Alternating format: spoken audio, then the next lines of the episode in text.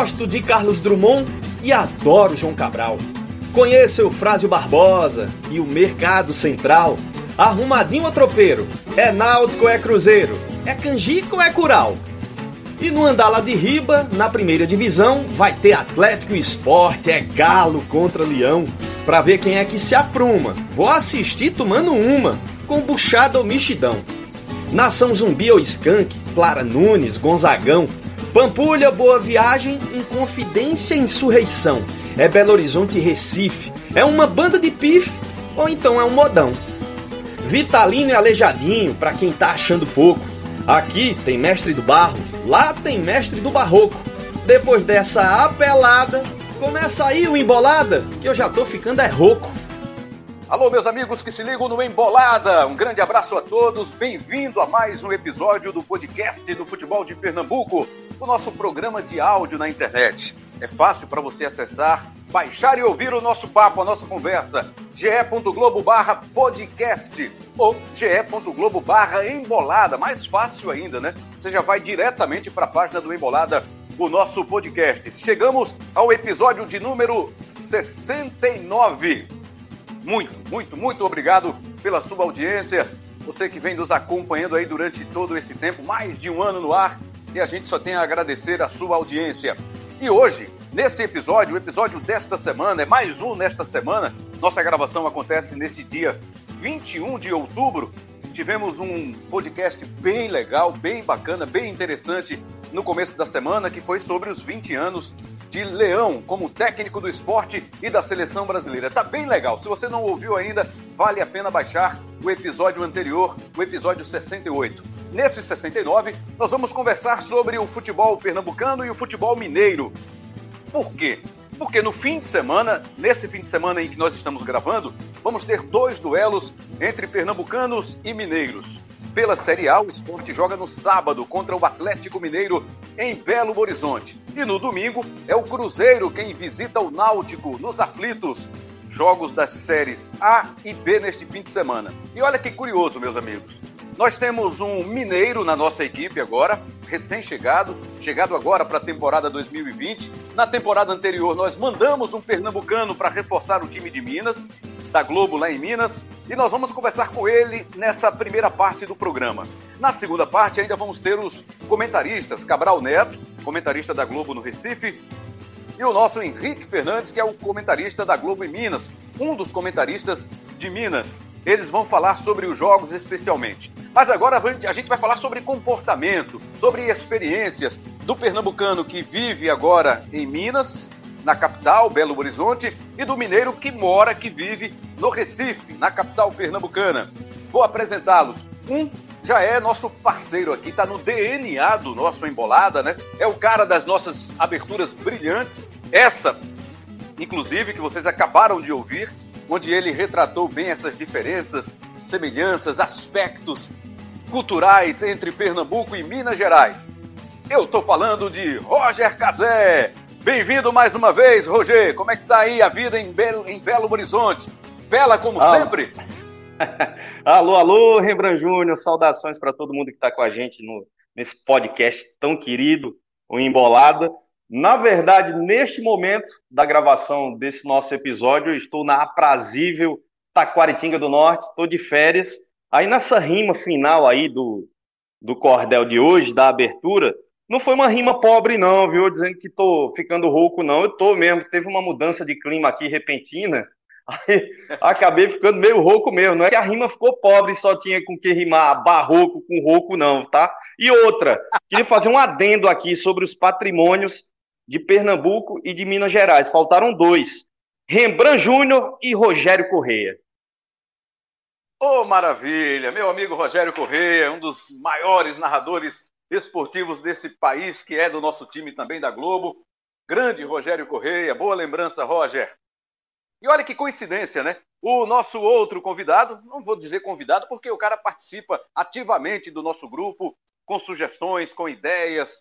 Ele, ele é um mineiro arretado agora, que virou pernambucano. E a coincidência é que, assim como Roger, ele também está de férias e não está no Recife. Está em Belo Horizonte, Roger está em Pernambuco e Aloysio foi curtir as suas férias em Minas Gerais. Aloysio Gonzaga, a gente pode lhe chamar aqui no podcast do mesmo jeito que a gente lhe chama no dia a dia? Luli, tudo oh. bem, Luli? já tudo chamei, bem, né? Já, agora já foi. Mas não tem problema não, é assim que todo mundo me conhece, um prazer participar pela primeira vez do Embolada. Um abraço para o Roger, um abraço para você também e para todo mundo que prestigiou Embolada, que é um podcast muito legal. E, lembra, eu queria aproveitar para agradecer o convite, porque participar do Embolada é uma honra para mim, porque, afinal de contas, Recife agora é minha cidade. E vai ser um prazer falar no fim de semana com essa coincidência tão grande desses dois confrontos entre mineiros e pernambucanos. E mais ainda com a coincidência né, de vocês estarem de férias e cada um está no seu, no seu estado de origem. Roger em Pernambuco e você em Minas, mas você já vive em Pernambuco e Roger já vive em Minas Gerais. Há dois anos, é isso, Roger? Um ano e sete meses, Rembrandt. E mais um tempo que deu para. É, mais precisamente um ano e sete meses. Período que deu para vivenciar bastante coisa da cultura mineira. E curioso que eu morei lá quando eu era bebezinho, né? Quando eu tinha uns três anos. Acabei morando um ano lá em Vespasiano. Vespasiano é a cidade onde fica o centro de treinamento do Galo, a cidade do Galo. Coincidência danada, né, rapaz? Um bebezinho que não lembra certamente da época em que você morou lá, né?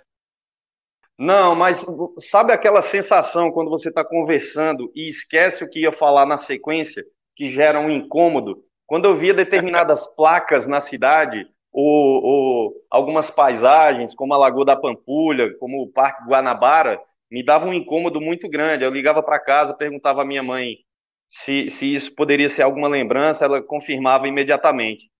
Ah, que legal, rapaz. Muito bom. Bom saber disso também.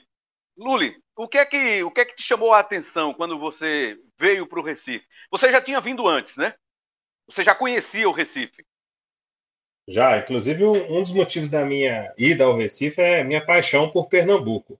Eu adoro Pernambuco, é, consumo muitos produtos pernambucanos, música, culinária e o futebol, já há muitos anos, né? Então, eu já já estava meio que com isso planejado. Eu queria morar em Pernambuco, queria morar no Recife.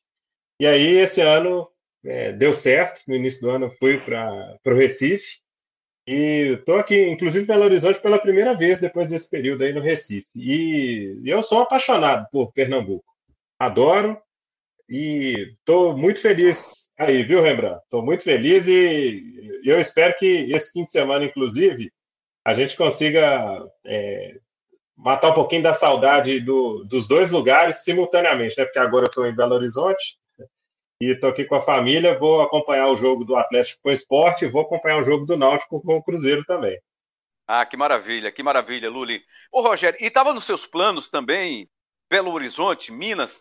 Estava no seu horizonte? Você vislumbrava um dia morar em, em Belo Horizonte, voltar a viver em Minas? Você foi morar em Minas Gerais ainda novinho, muito novinho, e agora tem essa experiência. Como é que foi? Chegou o convite, você aceitou imediatamente?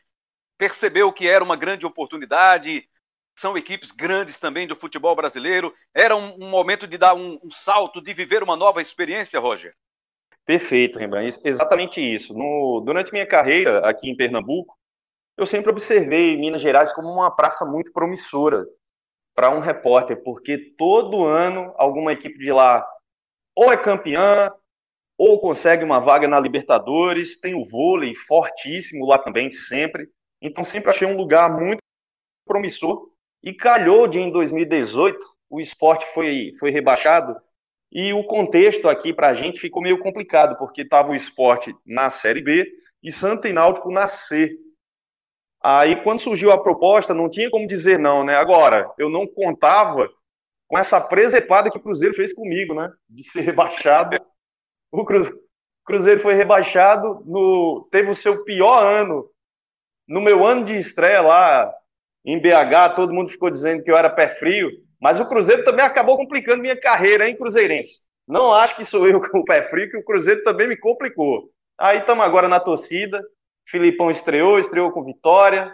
A gente está na torcida para que o Cruzeiro retome o seu lugar. É né? muito ruim quando um time muito grande assim cai de divisão, né? Muito, muito ruim. E a gente conhece bem essa experiência aqui em Pernambuco, né? Com, com esporte, com náutico, com Santa, esse sobe e desce de divisão. Acaba complicando muito, realmente, a, algumas aspirações profissionais. O Roger Cazé, né? A maioria das pessoas conhece, é repórter da Globo, trabalhou aqui por muitos anos no Recife e agora trabalha na Globo Minas. E o Luli, o Aloysio Gonzaga, ele é editor executivo. Nas letrinhas, nos créditos finais do Globo Esporte em Pernambuco, você perceba lá que vai ter o nome do Aloysio Gonzaga como editor executivo do nosso Globo Esporte e ele é também o líder do, da nossa equipe de eventos de transmissões esportivas aqui em Pernambuco. Pois não, Luli? É porque eu ia falar sobre isso que o Roger disse, do incômodo da torcida por estar na, na Série B. E quando eu cheguei, assim que eu cheguei, isso me chamou a atenção porque eu entrei dentro de um carro, né? Chamei por aplicativo, e o motorista imediatamente começou a falar do Cruzeiro. Começou a falar daquele incômodo que ele estava sentindo de Série B, reclamando do time. E aí, é, eu, nos lugares que eu passei para comprar alguma coisa, ouvi as pessoas também falando sobre o Cruzeiro. É, realmente, a torcida do Cruzeiro não está acostumada a estar numa situação de crise. É, e ainda mais uma crise tão profunda como essa.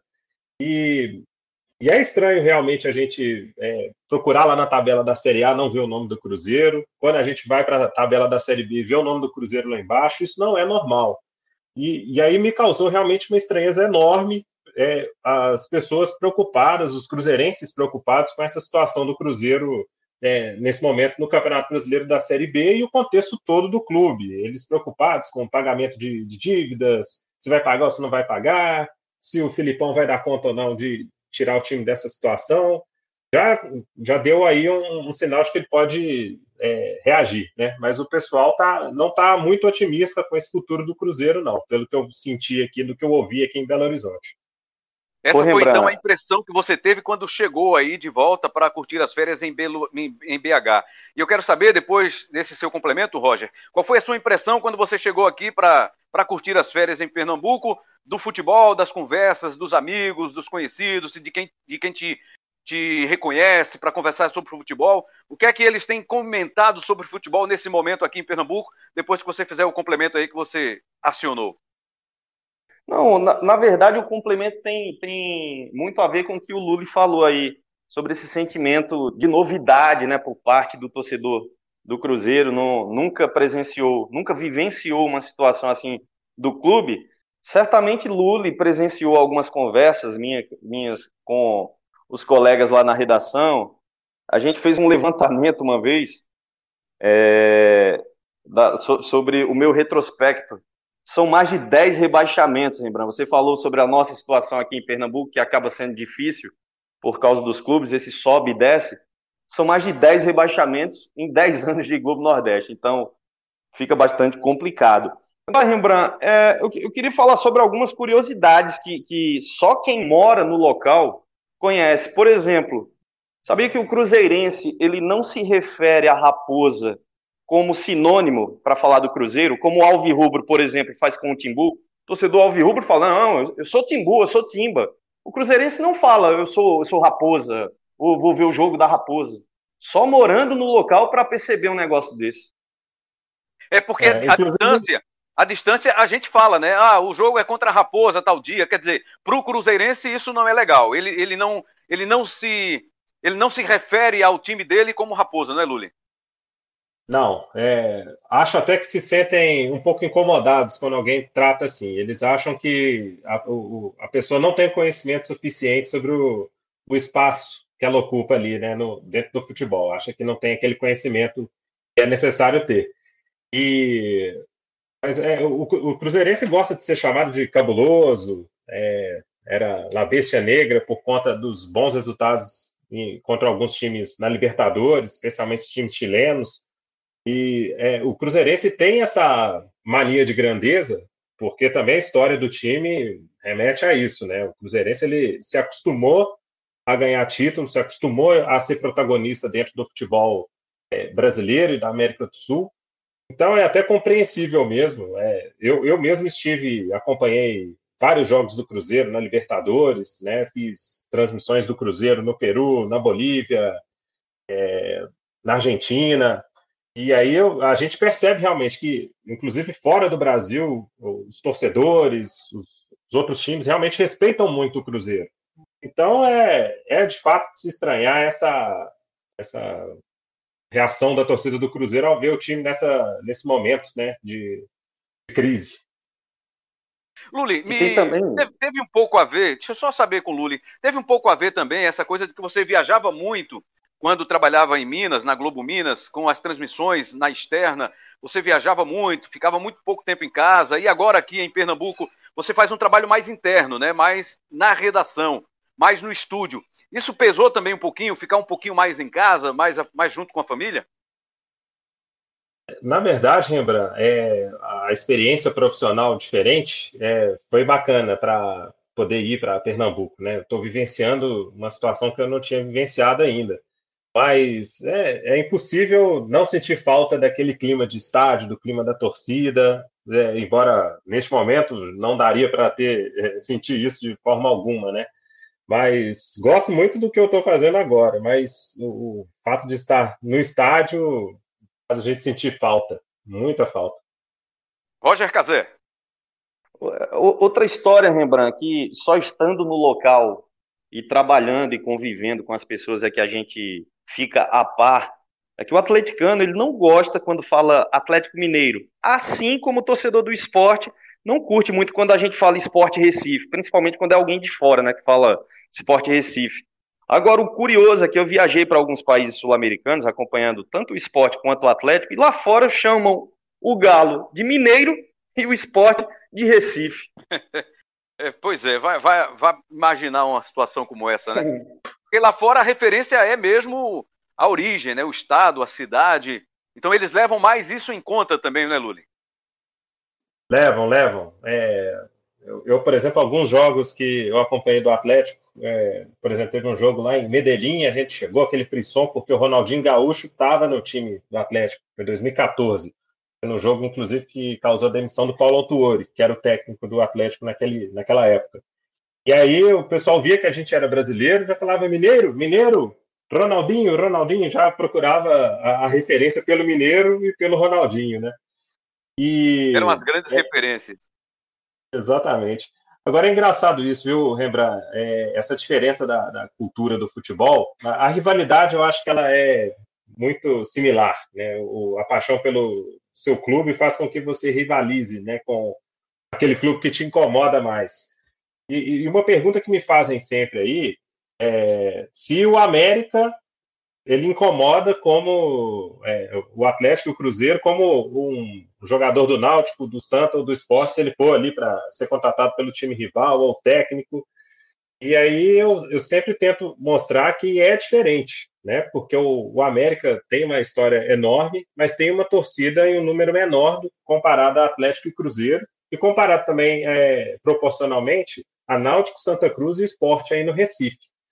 Mas todo mundo tem essa referência. Tem três times, mas por que, que a rivalidade não é tão grande? Eu ouço essa pergunta várias vezes aí no, no papo com os colegas, e, e o América é um time mais bem visto assim pelas duas torcidas, do Atlético e do Cruzeiro. Embora a torcida do Cruzeiro fique um pouco mais incomodada com o time do América, por conta de alguns confrontos de jogos maiores, que o América se deu bem em cima do Cruzeiro. A gente percebe mais cruzeirenses é, com o nariz torcido ali para o América do que atleticanos com o nariz torcido para o América. Mas eu acho que a rivalidade entre os três de Pernambuco é uma rivalidade maior do que colocando o América no grupo dos três em, em Belo Horizonte. Agora, na hora que fala de Atlético e Cruzeiro, aí a rivalidade é, é de fato muito grande e acho que a, é, dá para a gente ter um, um, a noção assim, de, de como que está esse momento agora de crise né, do, do Cruzeiro e o Atlético na Série A e o Atlético, o Cruzeiro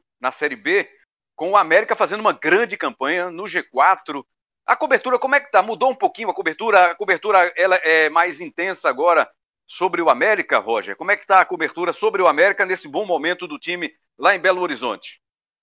É, não tem como fugir do América, né, Rembrandt? Desde o começo do ano, desde a chegada do Lisca, e substituiu o Felipe Conceição, o time engrenou e tem feito fez uma boa campanha na Copa do Brasil, fez um bom campeonato mineiro, foi eliminado pelo Galo do São Paulo na semifinal e agora na Série B está fazendo uma ótima campanha, campanha que fez até o Lisca dizer não, né, para o Cruzeiro. Certamente ir para um clube do tamanho do Cruzeiro faz parte dos planos de qualquer treinador, mas a campanha do América está tão boa que o Lisca achou melhor dizer não e a nossa cobertura tem aumentado a cada dia por causa dessa fase boa do América.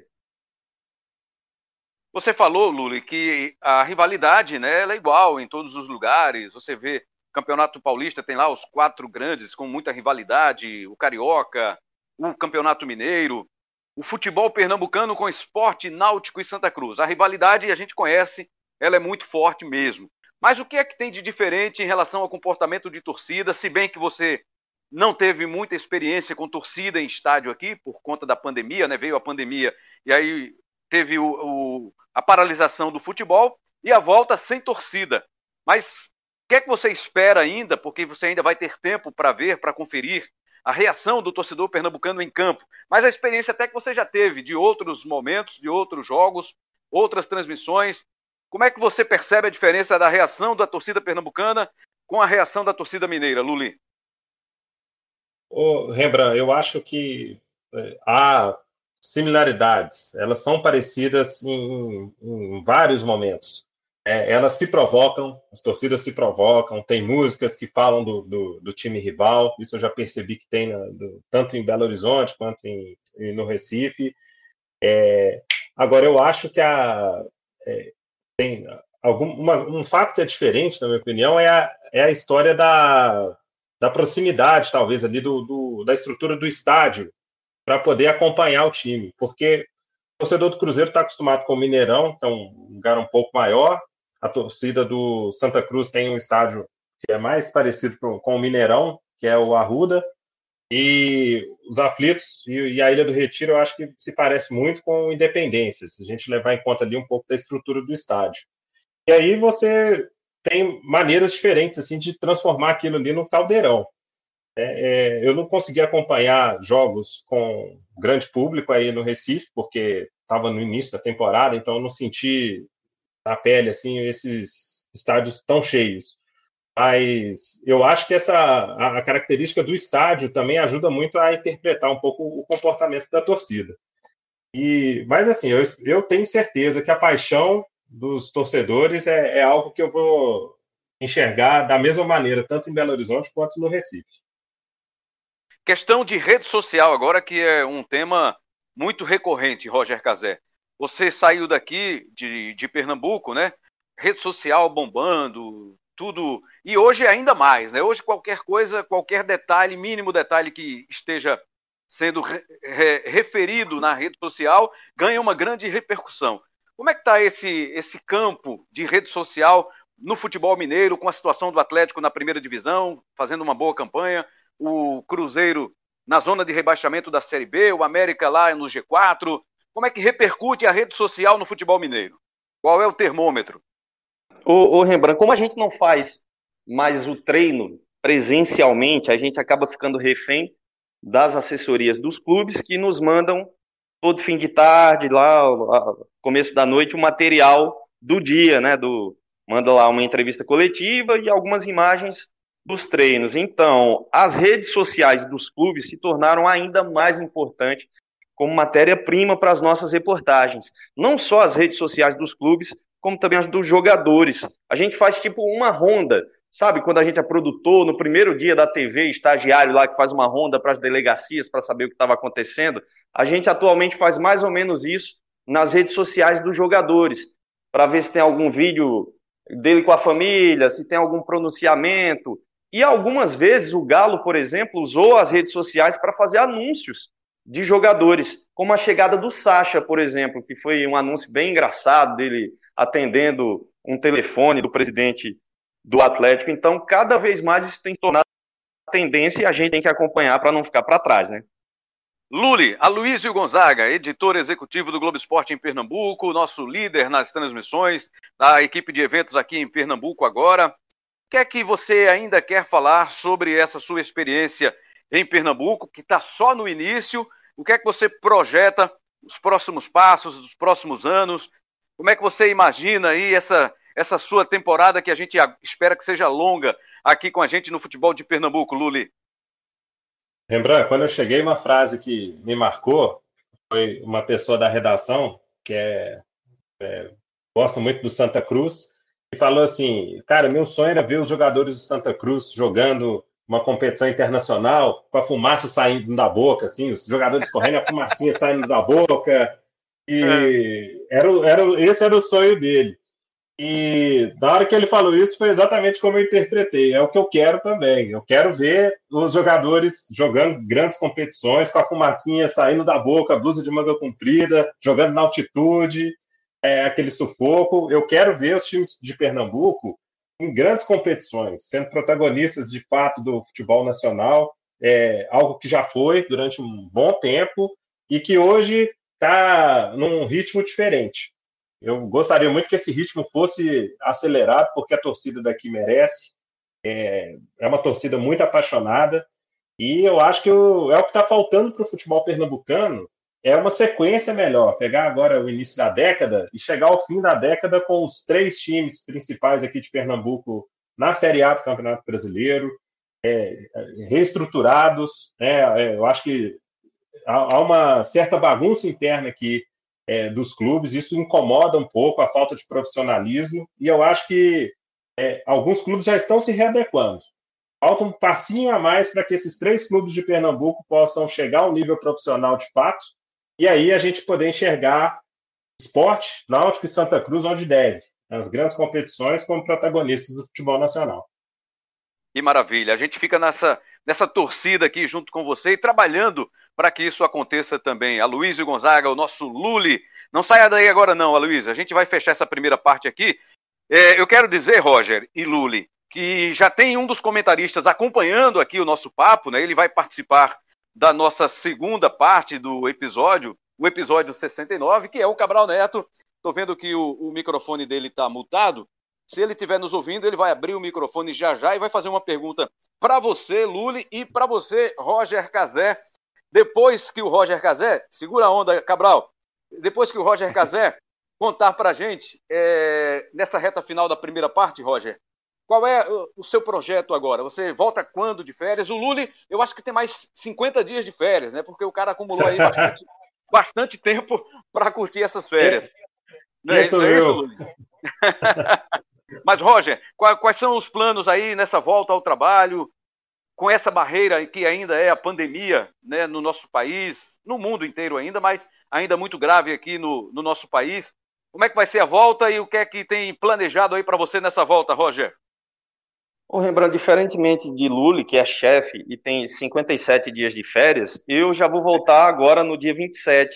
Vou acabar perdendo essa rodada bacana aí de Pernambuco contra Minas, mas aí quando eu voltar, carga total aí de pegar os primeiros dias do Filipão no comando do Cruzeiro e torcendo muito pelo trabalho do São Paulo, porque muitas vezes os torcedores, quando encontram a gente na rua, eles tentam adivinhar o, o time um, uns dos outros, né, e tal, no caso da gente que trabalha em televisão, mas eu acho que onde a gente está, a gente tem que torcer pra, pelo nosso material, né, então, para mim, o ideal esse ano na Série A seria o, o Galo campeão e o esporte na Libertadores, ou vice-versa, aí tudo bem, e na Série B, o América, o Cruzeiro e o Náutico subindo, tomara que isso aconteça. E, Rembrandt, é, como eu falei, alguma, algumas gafes né, que podem acontecer no, no com, com, quem não é de Minas ou quem não é de Pernambuco, eu estou tomando cuidado e peço paciência para a torcida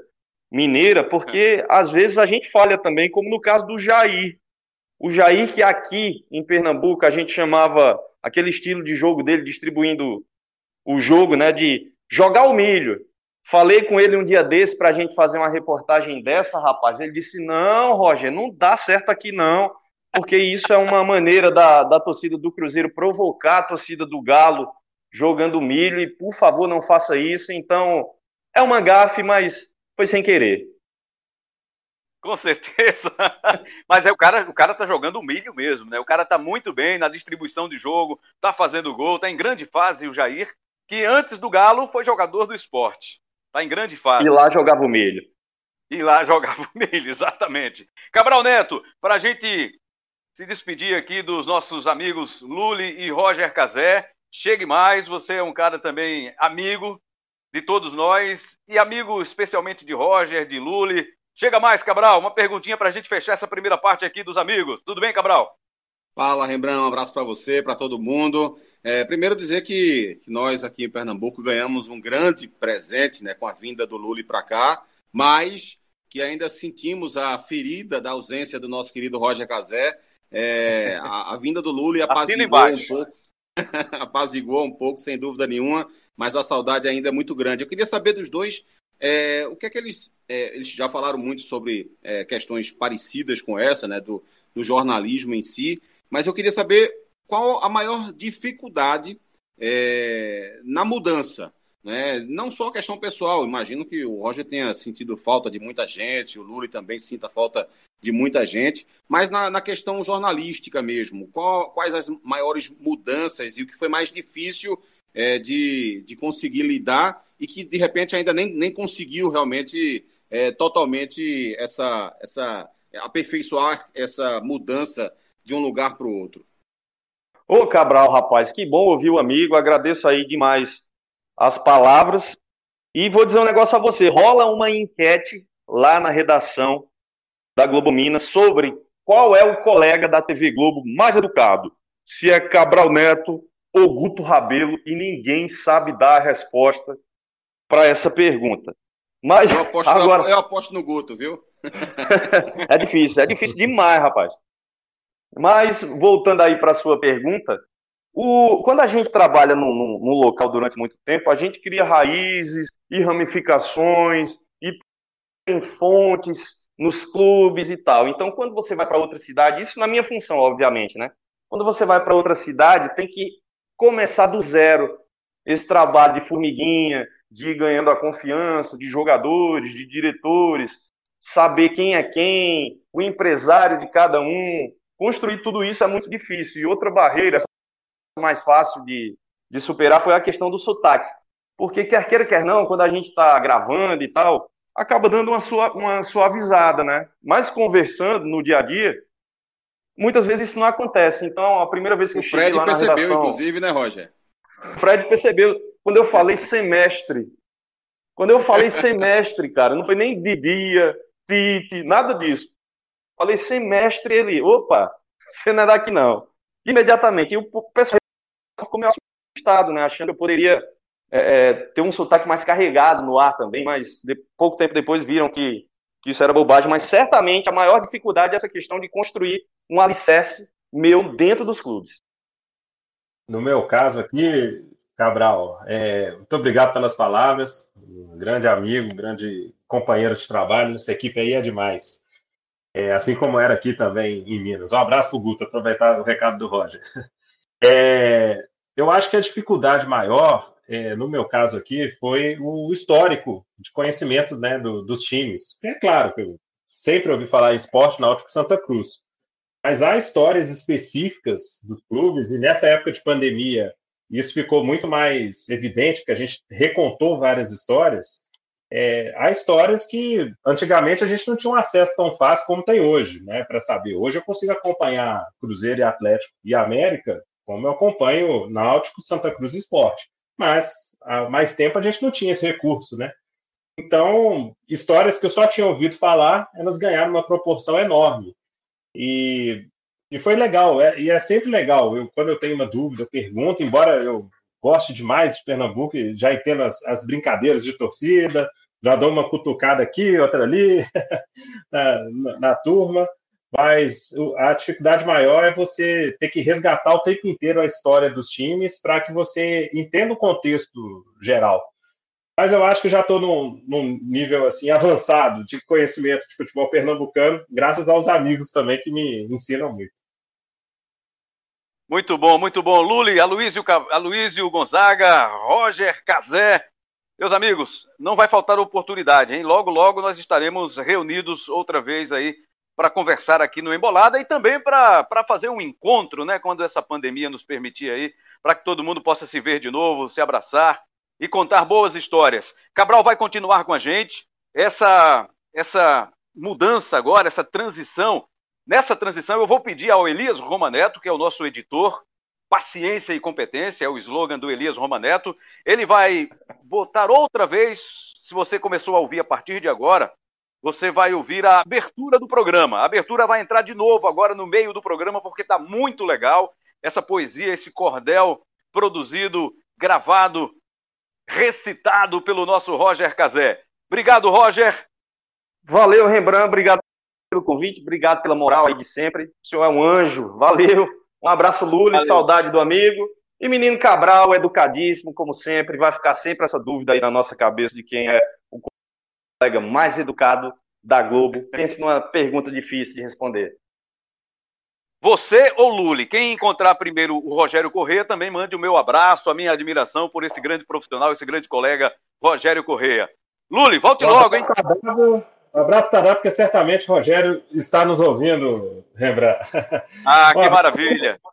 Vou curtir as férias, mas do futebol não tiro férias, não. Sabadão e domingo vou acompanhar o confronto Pernambuco versus Minas.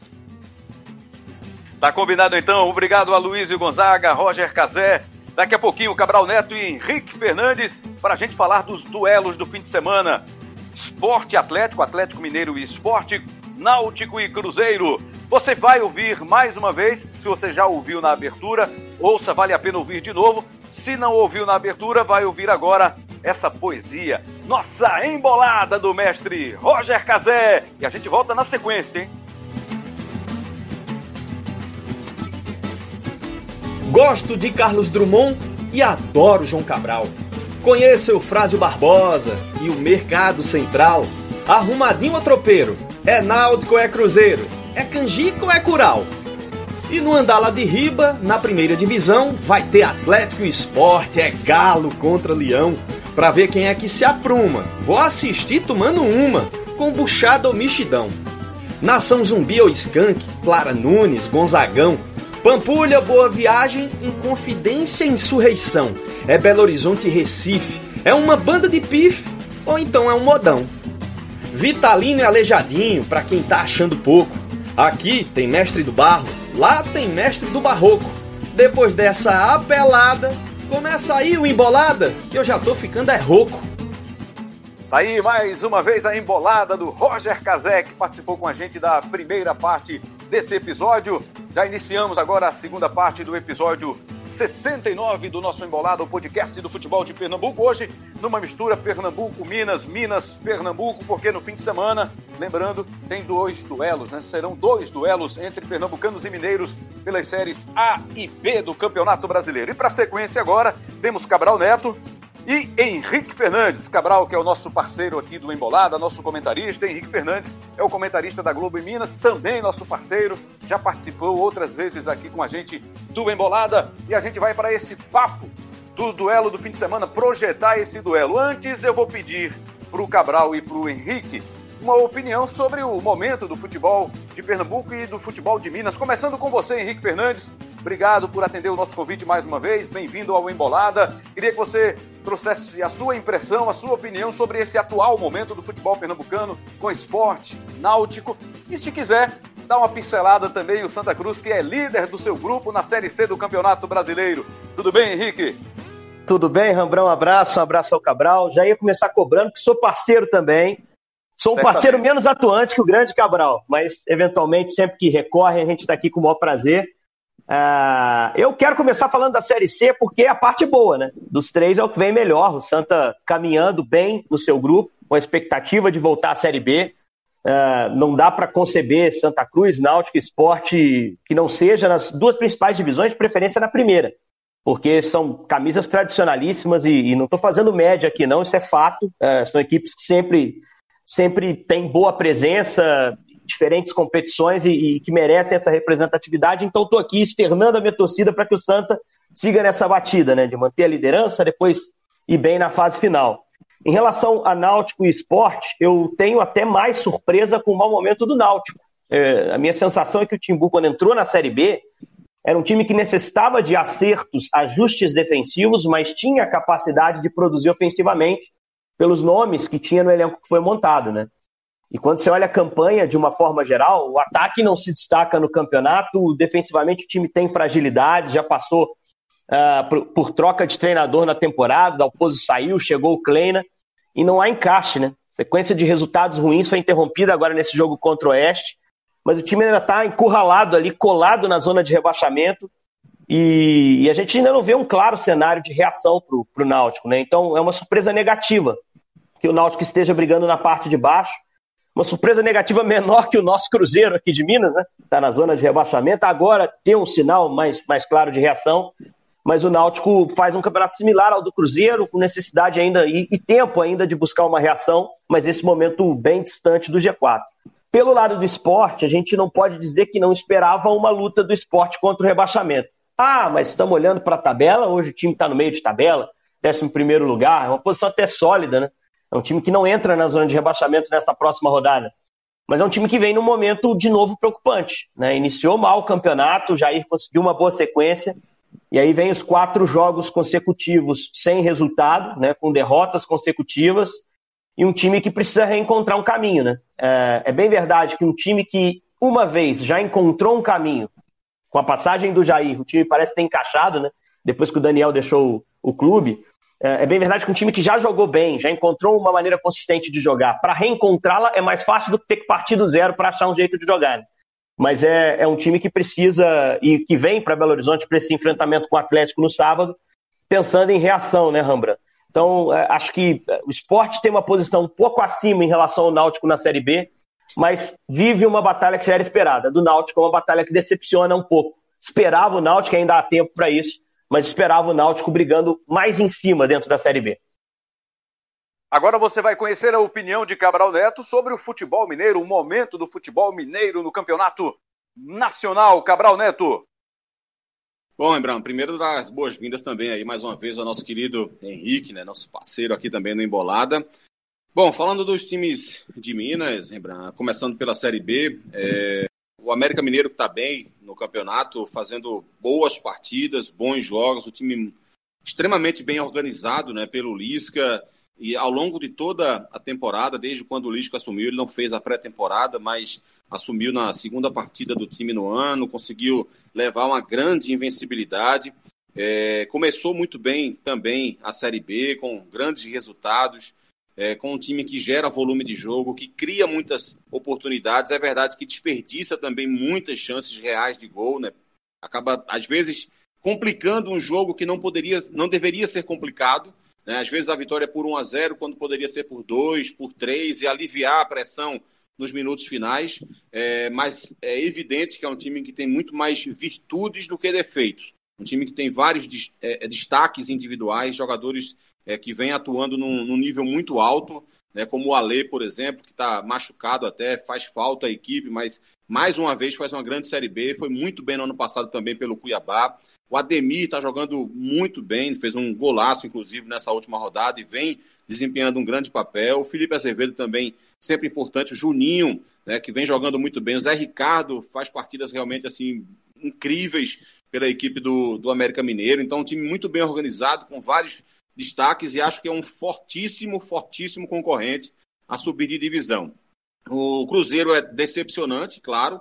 É, ninguém imaginava, por mais que a gente imaginasse que o Cruzeiro teria dificuldade para acesso por conta dos seis pontos perdidos, né, porque fa faria com que ele tivesse obrigação de ter uma campanha de campeão, praticamente, né, quase de campeão, para subir de divisão, mas é evidente que ninguém imaginava ver o Cruzeiro na situação que está. E pior, né, troca de treinador e os erros se repetem. É um futebol muito burocrático, muito lento, que falta criatividade, que tem uma dificuldade enorme de sair jogando com a bola dominada, que circula demais, troca muitos passes entre os defensores, mas que não consegue acelerar. Né? Não adianta você chamar o, teu, o adversário para o teu campo de defesa se você não tem aceleração para sair. Né? Se você não consegue ter aceleração na transição ofensiva, não adianta você ficar chamando ele para o teu campo. acaba sendo quase que um suicídio, e isso tem se demonstrado algo ineficaz nesse time do Cruzeiro, justamente por conta disso. Tem alguns jogadores que estão atuando em bom nível, alguns garotos, né? o Matheus Pereira, por exemplo, que está machucado, nem foi tão bem nesse último jogo, mas uma promessa, um jogador de extrema velocidade, que recompõe muito bem, que ataca muito bem pelo meio ou pela ponta, que vem fazendo grandes jogos, mas de uma maneira geral, os jogadores que deveriam estar chamando a responsabilidade não estão.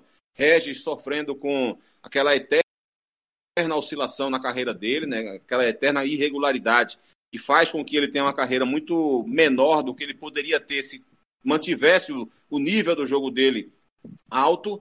Né? Então, um jogador que, que deixa a desejar. O Arthur Kaique está retomando alguma confiança, me parece que está retomando alguma confiança porque ganhou a posição de titular no último jogo agora com, com o Filipão, um jogador que pode acrescentar mais do que vem acrescentando. O próprio Marcelo Moreno também, nem de longe, lembra o Marcelo Moreno de grande fase na equipe do Cruzeiro. O Fábio, em alguns momentos, precisa salvar a equipe, como foi diante do Juventude, por exemplo, é, até nos minutos finais do jogo de ontem, que, que nem foi um jogo ruim para a equipe do Cruzeiro. O Cruzeiro fez um jogo. A gente está falando aqui de ontem, né? Porque a gente está gravando na quarta-feira, dia 21. O Cruzeiro venceu ontem um operário por 1 a 0 mostrou alguns defeitos repetidos, né? Essa falta de criatividade, o time muito espalhado em campo, mas se defendeu melhor, fez 1 a 0 e nos minutos finais, só nos minutos finais, para ser justo, sofreu alguma pressão e mais uma vez o, o, Fábio teve que intervir com boas defesas, fazendo grande partida. Mas pelo menos nesse último jogo já conseguiu sofrer menos do que vinha sofrendo anteriormente.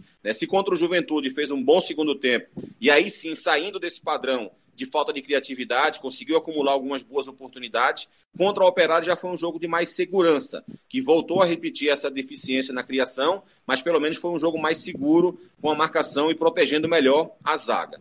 É, então, de repente, já pode ser algum ponto de partida nesse trabalho do, do Filipão, que está começando agora no Cruzeiro. Do lado do Atlético, o time, apesar de, de, de vir de dois resultados ruins, é, um empate e uma derrota, é, ainda vejo o Atlético como, evidentemente, fortíssimo, fortíssimo candidato ao título nacional nessa temporada.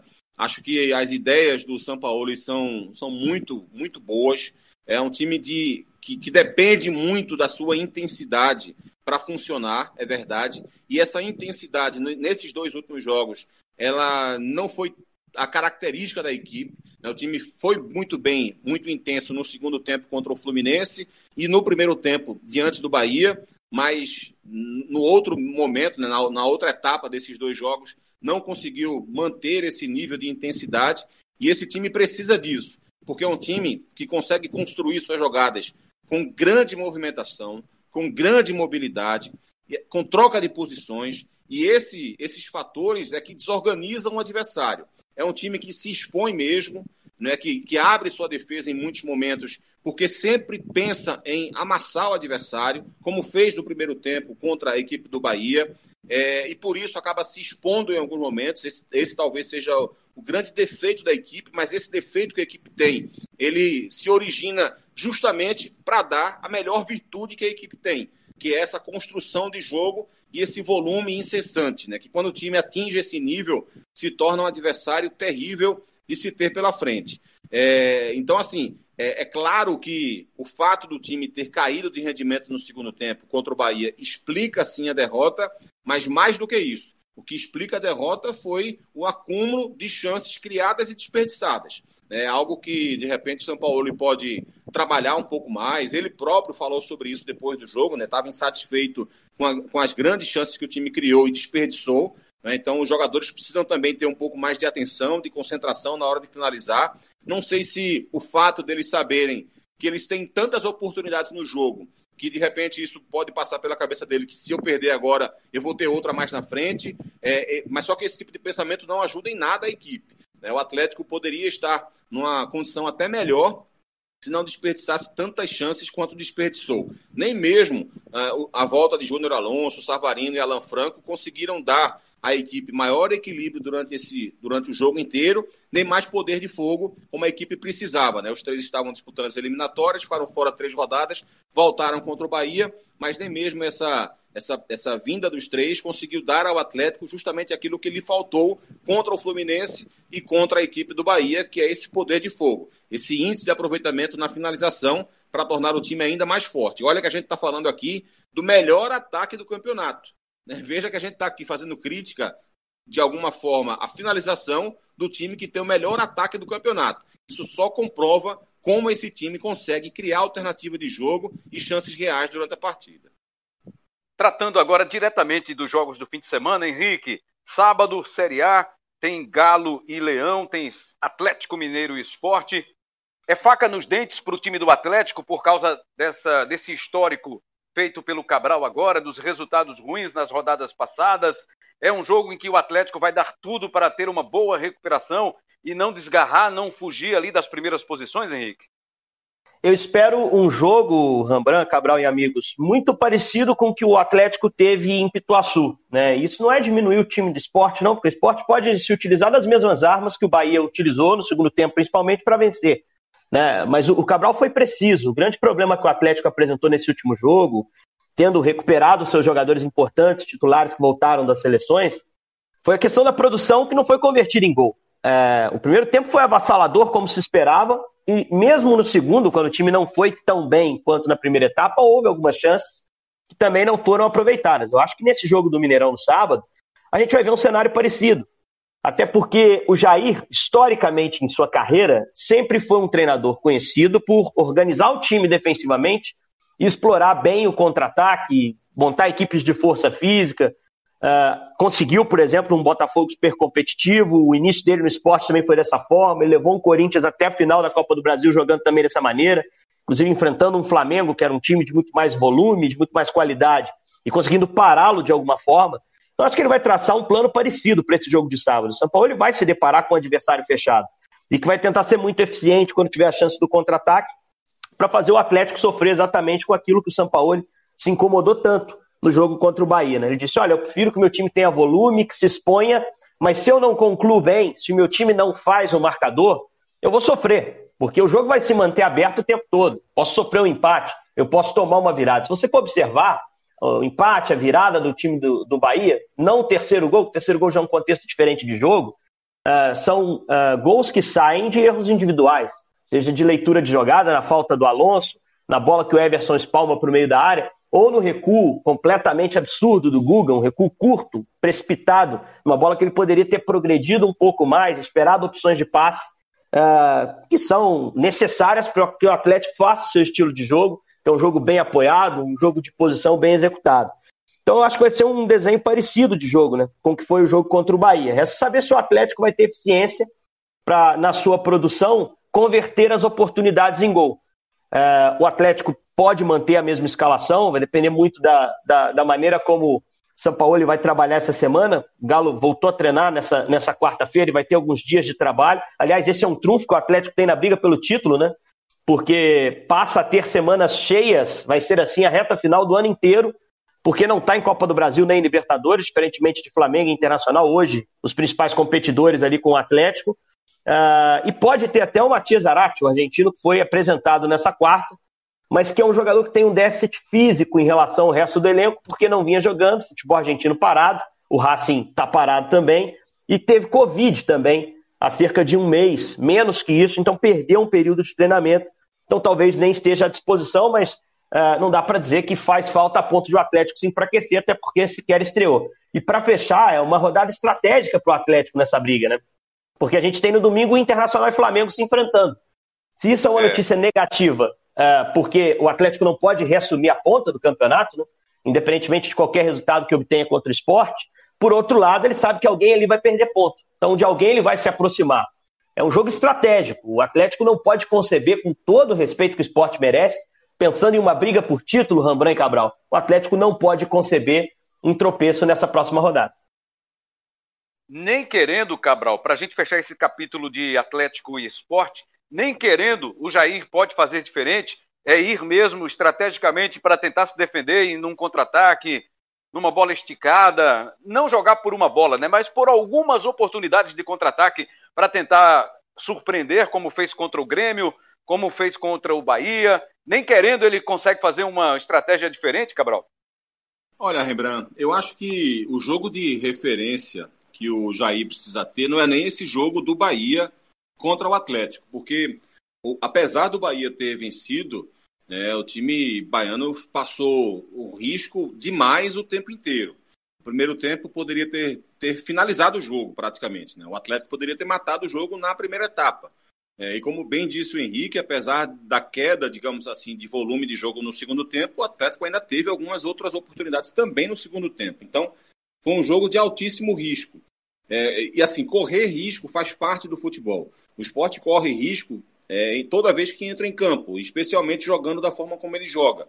É, contra qualquer adversário, quando você passa a ter menos posse de bola e você meio que se aceita no papel de coadjuvante no jogo, isso não significa dizer que você precise empobrecer teu jogo. É apenas ter ideias de como a tua equipe pode funcionar melhor. Simples assim. Não existe um, jogo, um, um jeito certo de jogar futebol. Existe a melhor forma de atuar. E a melhor forma de atuar é justamente de acordo com aquilo que o teu elenco te oferece. Por isso que eu acho que o risco que o esporte corre precisa ser um risco calculado e não um altíssimo risco. Acho que se ele tiver uma postura parecida com a do Bahia, o, o risco vai ser muito alto e o preço a ser pago também pode ser muito alto, como o Bahia correu o risco de pagar esse preço alto nesse último jogo. Acho que o jogo de referência do Jair precisa ser o do Fortaleza. Por mais que o Atlético tenha entrado em campo né, com esses desfalques que estavam nas eliminatórias, como a gente se referiu agora há pouco, que voltaram nesse jogo dentro do Bahia, é bom lembrar que o Fortaleza perdeu um jogador expulso aos 38 minutos do primeiro tempo. E ainda assim, logo depois tomou o gol de empate e ainda assim teve força para fazer o segundo gol. No segundo tempo, sem correr tantos riscos quanto o Bahia correu, porque o time do Fortaleza combateu a intensidade do Atlético Mineiro também com muita intensidade, conseguiu bloquear grande parte das, da, da movimentação, da mobilidade dos jogadores da equipe do Atlético, é, e isso tirou a aceleração de jogo da equipe mineira.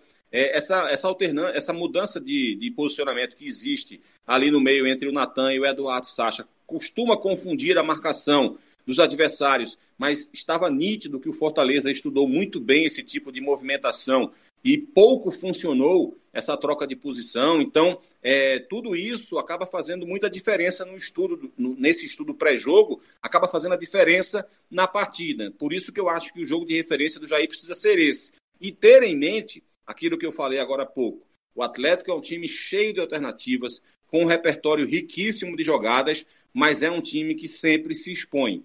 Para o time funcionar, ele precisa se expor, ele precisa jogar com muita gente à frente da linha da bola, com ocupação de espaço né, no campo do adversário. Então é um time que está sempre se expondo, é um time que também sofre muitas finalizações. Então o esporte tem que ter isso em mente, de se defender, sim, com altíssima intensidade, com muito rigor, com muita é, organização, né, cheio de, de, é, de, de com, com, muito trabalho desenvolvido para esse jogo, é, para desenvolver esse jogo de diminuir a rotação do Atlético, mas ter em mente que dá para atacar, que dá para jogar. Pelo tipo de jogo que faz o Atlético, ele vai abrir espaço em algum momento ou em alguns momentos da partida e que o esporte pode, de repente, é, conseguir, é, em uma ou outra estocada, de repente abrir o placar e tentar gerar algum desconforto, algum nervosismo no time do Atlético, jogar também com essas possibilidades mentais,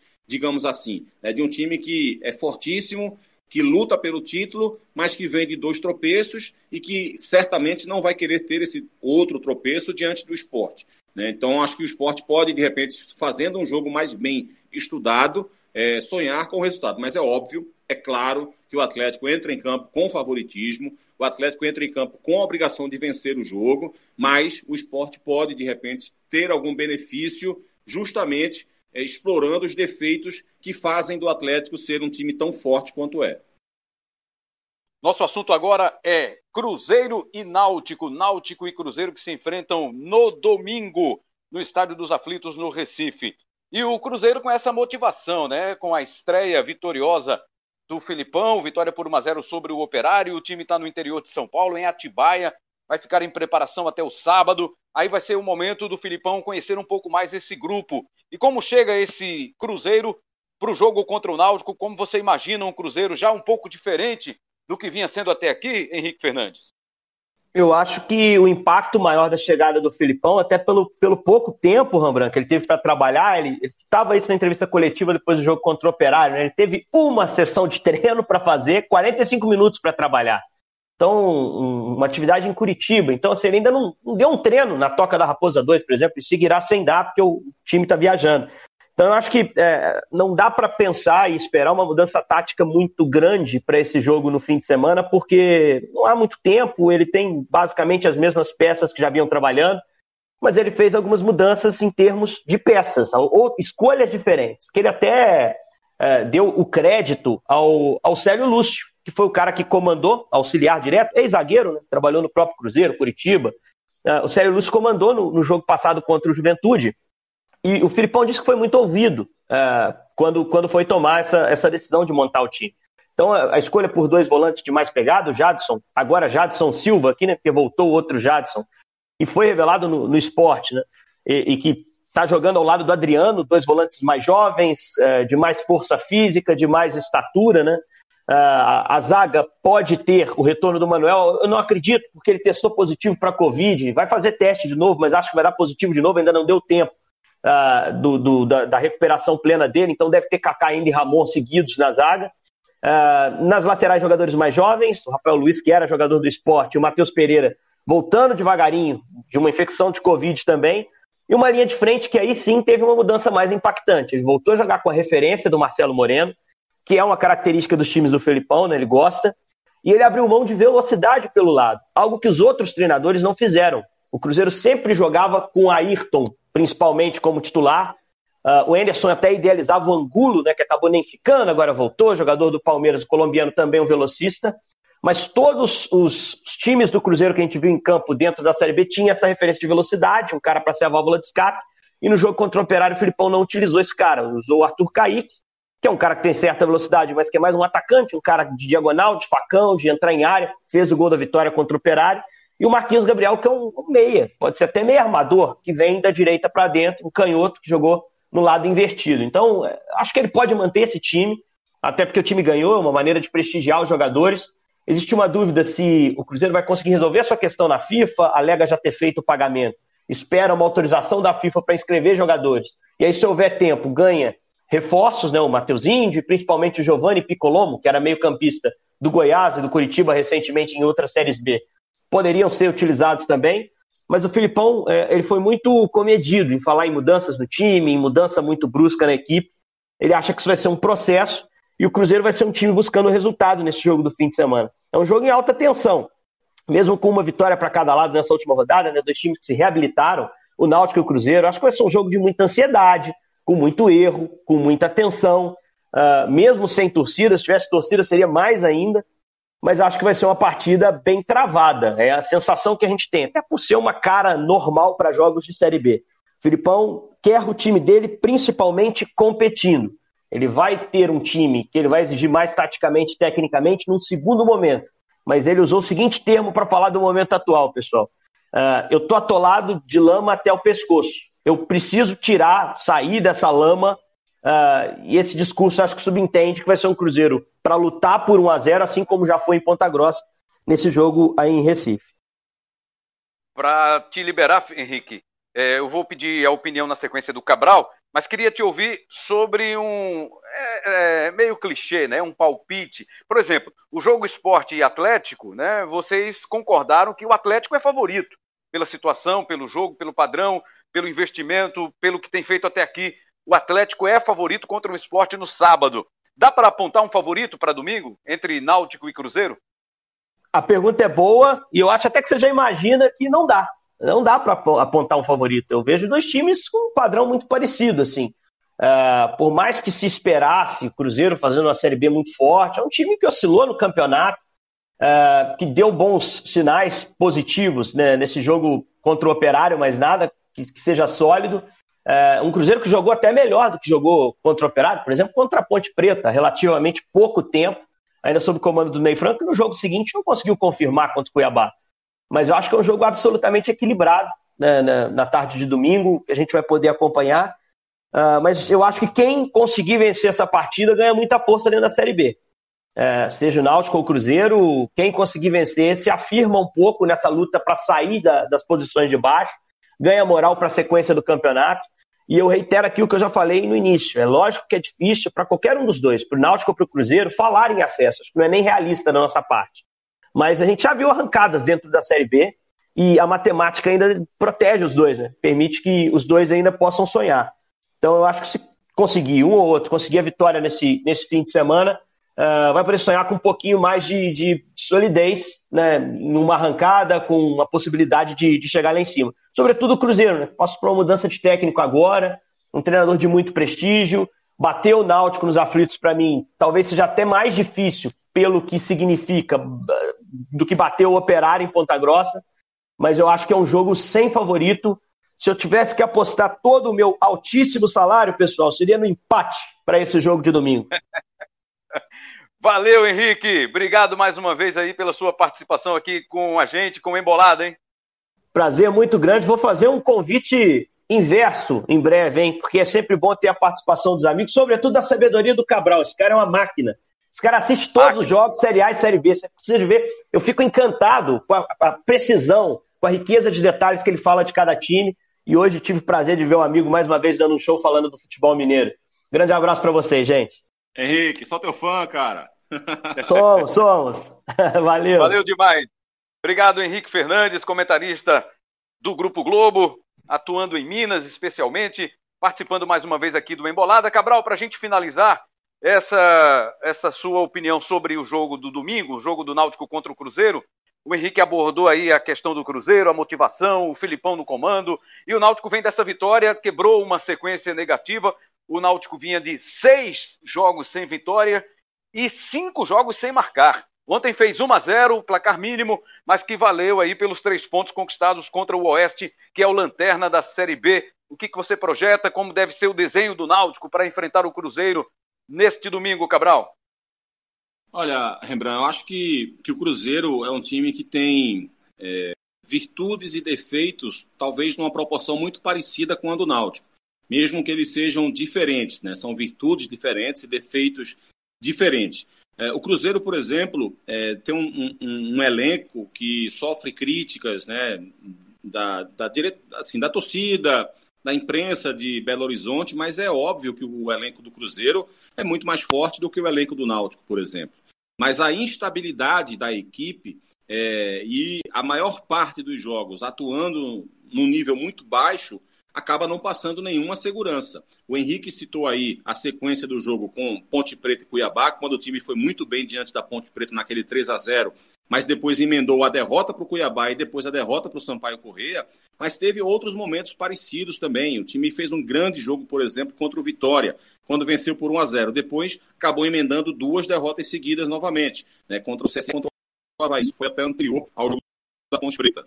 É, e aí o time faz um bom segundo tempo diante do Juventude, mas vinha de um empate contra o Oeste, né, em 0 a 0 Um jogo sofrível, um jogo muito ruim, um jogo, inclusive, que o, o Oeste terminou pressionando o Cruzeiro e Fábio teve que agir nos minutos finais. Né? Contra o Operário, o time não foi bem no primeiro tempo, muito lento, melhorou no segundo tempo, venceu por 1 a 0 mas terminou o jogo sofrendo pressão do Operário. Então veja que são, são problemas corriqueiros e foram problemas apresentados com o Anderson, com o Ney Franco, e agora começa a era Felipão. É claro que ele não teve tempo nenhum para trabalhar da sua forma, né? ele teve apenas um treino diante do operário, quase não vai treinar a equipe para enfrentar o Náutico. Como disse o Henrique, as mudanças são basicamente de peças, né? Trocou, como eu tinha falado também no primeiro, na primeira participação, colocou o Arthur, colocou o Marquinhos Gabriel, tirou o Ayrton, quebrou um pouco a velocidade da equipe para ter um melhor trabalho com a bola, mas assim, nem, nem obteve tanto sucesso assim. O que se deu para ver um pouco do Filipão foi o cuidado mais, mais é, claro com a marcação. Né? Na hora em que ele é, acabou, digamos, montando uma equipe mais defensiva, com ideias que priorizavam a marcação né, para proteger a zaga, a zaga que vinha sofrendo em alguns momentos, e, e esse desempenho foi, foi melhor do que vinha sendo anteriormente é, da equipe. É, então, acho que isso acabou desenvolvendo alguma, alguma, digamos assim, alguma raiz que pode pode tornar o time com um padrão de jogo melhor. É, o Adriano jogando na zaga, é, aliás, o Ramon jogando na zaga, ele tinha jogado como cabeça de área, se mostrou mais seguro, né, já que o Manuel está fora aí com Covid. É, o Adriano deu mais proteção de zaga ali na frente da, da zaga, jogando como, como volante, né, saindo menos. Então, assim, é, deu para perceber que o Filipão vai enveredar por esse lado. Fortalecer a marcação do Cruzeiro para depois tentar tornar o time melhor ofensivamente. Acho que o Náutico tem condição de, de fazer um bom resultado. É, o Náutico também tem seus defeitos, também está num processo de reformulação. Né? Ao invés do Cruzeiro não está trocando técnico, mas está mudando é, parte do seu elenco. É, acho que, que o Kleina conseguiu no último jogo escalar o melhor meio-campo possível do Náutico hoje, com o Raul, com o Jonathan, com o Jean Carlos e com o Jorge Henrique. Por mais que o Jean Carlos não esteja jogando bem nas últimas partidas, a gente não vê mais o mesmo Jean Carlos se aproximando da grande área, com chutes de fora da área, que é algo, uma virtude muito, muito forte dele. Ele tem se distanciado mais da área, às vezes tem buscado um pouco mais o jogo pela ponta e até também começando as jogadas do Náutico, às vezes até no campo defensivo, para tentar fugir desse bloqueio que ele sofre, porque todos os adversários estão tentando fazer isso, né, que é afastar o Giancarlo da grande área, porque reconhecem o poder que ele tem de, finalização e também de, de, distribuição de jogo próximo da grande área. Então todo mundo está se precavendo em relação a isso, que dificulta muito o jogo dele. Mas assim, acho que o Náutico tem condição de, de bater o Cruzeiro. Acho que não seria nenhuma nenhuma é, nada incomum pensar nisso. Claro que é um jogo difícil, é, muito em razão do momento que vive o Náutico também, porque apesar de ter vencido o Oeste, não foi uma vitória convincente, não foi uma vitória que o time fez um grande jogo. É, o time teve suas dificuldades, finalizou muito pouco, o jogo foi pobre tecnicamente. É, mas como o Cruzeiro também não consegue passar essa confiança, eu acho que qualquer resultado que, que aconteça não será surpreendente, lembrando. Maravilha, então, Cabral Neto. A gente espera que seja aí um fim de semana aí de fortes emoções para pernambucanos e mineiros. Valeu, né, Cabral? O papo foi bem legal, bem legal mesmo, sobre esse esse duelo aí, sobre essa expectativa para pernambucanos e mineiros para o fim de semana e o papo com o Luli e com o Roger também, muito bacana de te ouvir. Bom demais. E se você que está ouvindo a gente aí, mineiro, está ouvindo a gente pela primeira vez, volte sempre, viu? Sejam sempre bem-vindos aqui. É, independente da gente estar falando do futebol de Minas, voltem sempre, né, Rembrandt? Muito bom, muito bom. Voltem sempre. É fácil, é só você acessar o ge.globo barra embolada e você vai cair direto na nossa página de podcasts. Estão lá todos os, com esse, 69 episódios do Embolada, o podcast do futebol pernambucano, com edição de Elias Romaneto, paciência e competência, produção do cara, Daniel Gomes, o fera, o craque que joga em todas as posições. O CEO é Lucas Fittipaldi, que voltou de férias, mas ainda não voltou a participar do Embolada, hein? Tá feito o convite. Bom, coordenação de podcasts do Rafael Barros e gerência de podcasts do André Amaral. Tá aí mais um episódio do Embolada para você curtir pelo ge.globo barra embolada ou através do seu aplicativo de podcast, do seu aplicativo de áudio preferido, você vai lá e acessa, baixa e acessa para ouvir em qualquer lugar, a qualquer hora, fazendo o que você quiser. Um grande abraço, valeu galera e até a próxima!